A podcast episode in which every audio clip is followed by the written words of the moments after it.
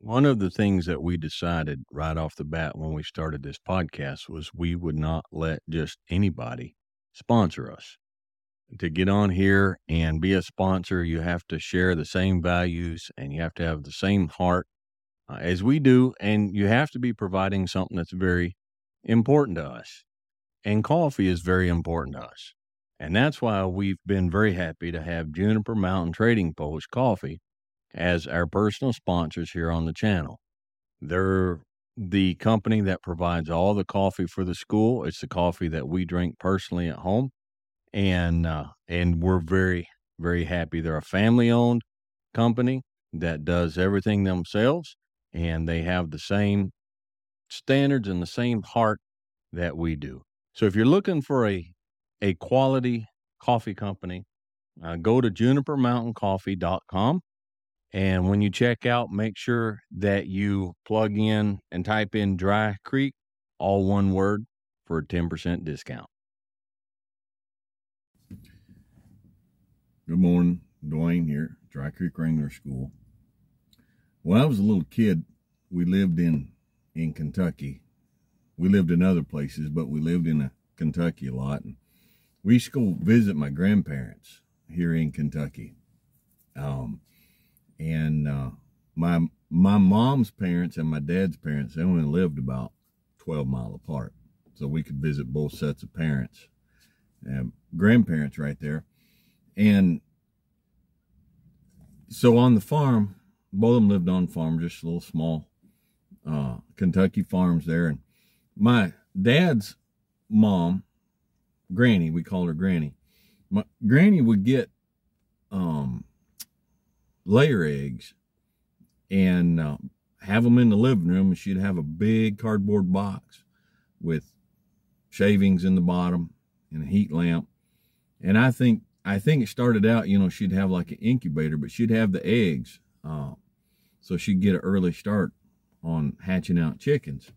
And we'd come through the living room, and, uh, you you remember that it was just a large, spacious living room, and and uh, linoleum floor and and uh, we'd come through and check those eggs and we'd check the eggs and after a while one would start moving a little bit and, and you look and there'd be a little flake would start. And that first little baby chick would start finding its way out. Well there was a there was a hard and fast rule. When they started hatching you didn't touch them and uh, and it was hard not to touch them you wanted to uh, you wanted to reach out and just take a fingernail because it's struggling. You know, it's cracking it and struggling. It'd take a while. It'd take it'd take quite a while for that chick to make it out. And you want to flick that little shell back and just kind of help and, and kind of help, but it was hard and fast. You you didn't do that. Um, you uh, you let it make its way out because if you helped that baby chick out of the egg, it would die. It wouldn't survive the struggle to get out of the egg um, is what got its blood flowing. It's what got its muscles working. It's what it it would have the strength then to continue on. But if you peeled the egg away for it, away from it, for it, uh, it'd likely just die. Um, kind of the same idea. Just before we left Bandera on the ranch down there, there was a there was a paint mare that'd come in and the fellow who was riding that paint mare, he said, he told me one day, he said, man, I've got to figure something else about her feed. Uh, she just fat. She just keeps getting fatter, big old belly, and I keep cutting her feed down. And I looked at her and checked a couple things. I said, have you had her preg tested? And he looked at me kind of shocked. And I said, also, I don't think she's fat. I think she's pregnant. They had got her in off of another deal like just seven months before. Gestation period on a horse is 11 months. And he said, I, I had, didn't even think about that. Well, they had a vet out. He checked her and sure enough, she was pregnant. So they put her in a separate pen and, and, uh, and then one, one morning, one day we went out there and there was a brand new baby. It just, just hit the ground and he didn't get up. Of course, everybody come flocking out, and uh, everybody's wanting him to get up, and, and he didn't get up, and he still had some after some uh, birthing sack around his back legs and stuff. And they're like, we should go in and help him. I'm like, no, you don't help him. You leave him be. And his mama would come over and she would lick him and lick and lick, and that gets the blood circulating. Okay, that that actually is natural and that helps. And she'd nudge him and push him, and he'd get up a little bit and fall over and hit the ground, fall, land on his nose. And some of them were like, "We we should help him." I'm like, "No, you don't help him. You leave him be." And it was probably a couple hours around there, and he finally got up, stand there shaking, you know, and wobbling and weaving. But after a little bit, and man, it wasn't no time, and he was just uh, just bouncing and hopping and bucking and kicking and running around there. Just two or three days, and he was just, uh, just like most stud colts, he was just the healthiest, obnoxious little fart you ever seen. Uh, he didn't need any help. Helping, sometimes helping is the biggest detriment you can do to somebody. Sometimes one of the hardest things to learn growing up is to know when to help somebody and uh, when to just let them hit the wall. Uh, sometimes helping people isn't, it's not helping them. Sometimes kindness, gentleness, support is the worst thing that a person can have. Uh, we we gotta we gotta ask ourselves, am I helping this person? Am I trying to help this person or this animal uh, because they need the help? Or am I trying to help them because it makes me feel bad to see the struggle? So therefore, I'm helping them not to help them. I'm helping them to help me. Um, we were, we were, Deanna and I and the kids, we had, when we went over there, we had three children uh, we went to Papua New Guinea to teach for a couple years. Uh, in between, I had been ranching, cowboying on a ranch in Colorado, and uh, and then we wound up. We moved to Texas, and uh, it's just a long story, and I don't want to go into it. But they asked us, they needed somebody to go up there and, and help out, and uh, and so we went. I've mentioned this briefly before. So we was up there, and I think Holly our little girl, she was like four years old. And we were in the highlands, the highland jungles, up uh, out of Madang, a city called Madang. And we were in a we were in a bush house. And uh, so the, house was built upon stilts up there, and we were in a little village of about 90 people. And uh, Holly had gotten into this thing like a lot of toddlers and children do um, if she fell down, she'd come bawling her eyes out, running to mama. Any, anything happened, she would just come running to mama, and just just her eyes closed and her mouth wide open, just coming across the yard, just bawling for mama. And she got a point when she get upset, she'd hold her breath and pass out. And you know, a couple times I'd have to catch her, get come behind her and catch her, you know, before she hit the ground. And uh, of course, the body, you know, when her mind shut down, and her emotions, her little blonde brain shut down. Her body says, all right, I can breathe again. Uh, and so she was fine. It's, that's not an unusual thing. So one day she's out playing out there with the kids and somebody did something or she, they were kicking a soccer ball and she tripped or I don't remember what it was. And I heard her, I think she was four and I heard her, ah, and here she come. And I went to the door and she had little elbows out and she's wiggle wagging and across there, trotting it long, trying to go find mama because she, she had been, she had been offended. So I stood there on the porch and I hollered out at her. I said, Holly, Holly, Holly. And finally it broke through and she stopped. Uh, uh, uh, uh. I said, uh, are you dying? Uh, no, no, you need to go to hospital? no. I said, do we need to call in a medevac? Now we lived, it took um, probably an hour to get up to the main trailhead through the bush. And then from there, you hike down off the mountain to a grass strip called a little bush plane and then took the bush plane in the mountain. And I had medevac people out of there before, so she knew what I was talking about. she knew about bringing in a medevac bush plane and whatnot. And she's like, uh, no. I said, do we need a helicopter? I can bring a helicopter and land right here. Do you need that? Uh, uh, no, no. I said, do we need to put you on a stretcher and carry you out? Uh, uh no. I said, are you having a heart attack? She, she thought, she's like, I don't know what that is, but I don't think I, no. Are you having a stroke? No. And you could see her, her brain started working. So she started, said, do you have diabetes? No. Uh, do you do you have prostate trouble? And she's like, I, I know I don't. And no. And I just I went on. Oh, you got, you got smallpox? No. You got polio? Daddy. I said, then what are you crying about? Go play. And she just turned around and trotted off and went to play. She did not get the attention. That's what it was all about. It was all about attention. And so if she's not going to get the attention that she was looking for, then there wasn't no point. And when we left New Guinea and came back, we came back to Kansas, and that's you heard me talk about Tony Smith on here quite a bit. I was at his ranch. We'd been working horses, and it was up in the afternoon, and we were sitting on his front porch. And by that time, she was, I don't know, six or seven. And uh, she was out playing with the boys, and she had on a long-tailed skirt and a pair of cowgirl boots, and they were out running and all of a sudden, she come running around the house where I was sitting up on the porch, and she ran up there and she said, Daddy, Daddy, look at this. And she put her foot up on the chair where I was sitting and pulled her skirt up above her knee, and she had a big road rash right there.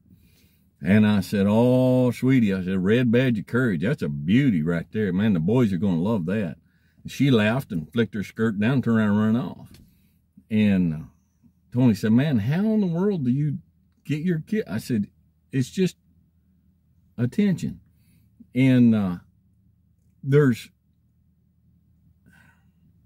there's people in life that need comfort. And there's people in life that need help. And then there's people in life that just need a swift kick in the seat of the pants. And uh, they they just need to be told, "Hey, quit your belly aching, quit your whining, get up and go on. A lot, and that's hard. It's not easy, especially for a parent. It's hard for a parent sometimes to say, well, what, what, what are we going to do? You know, what, what's the best thing? You know, you, you can imagine two parents talking about a child that's not traveling down the road of life in a steady manner. And it's like, we've told them and we've told them and we've tried to help. We've done this. What are we going to do? Well, we're going to let them hit the wall. And we don't want them to hit the wall. And we want to do anything we can to keep them from hitting the wall. But they won't listen. And every time they've come running up, crying and begging through their whole life, we've put a band aid on their boo boo and we've wiped their tears away and now they expect it. They expect anytime they get a boo boo, somebody's got to be there with a Mickey Mouse band aid and uh, to and to wipe their tear away, and then give them a popsicle from the fridge to make them feel better. And they expect that from life. And now they can't just cowboy up, and move on, and uh, which would be our fault for letting them get to that point. Um, the the the reality of life is sometimes you have to let someone hit the wall because that's the only way they're going to learn. That's the only way they're going to figure it out. Uh, and the reason we won't do that a lot of times is not not because of a deep abiding concern about their well-being and on the surface it's there I'm not denying it's, it's there. We do care about their well being. But the problem is, we want to fix it. We want to fix it. We want to stop the wreck. We want to help them. We want to make it better. It makes us feel bad to see the bad thing fixing to happen. So if we're not careful without realizing it, we will fix something that we don't need to fix in order to make us feel better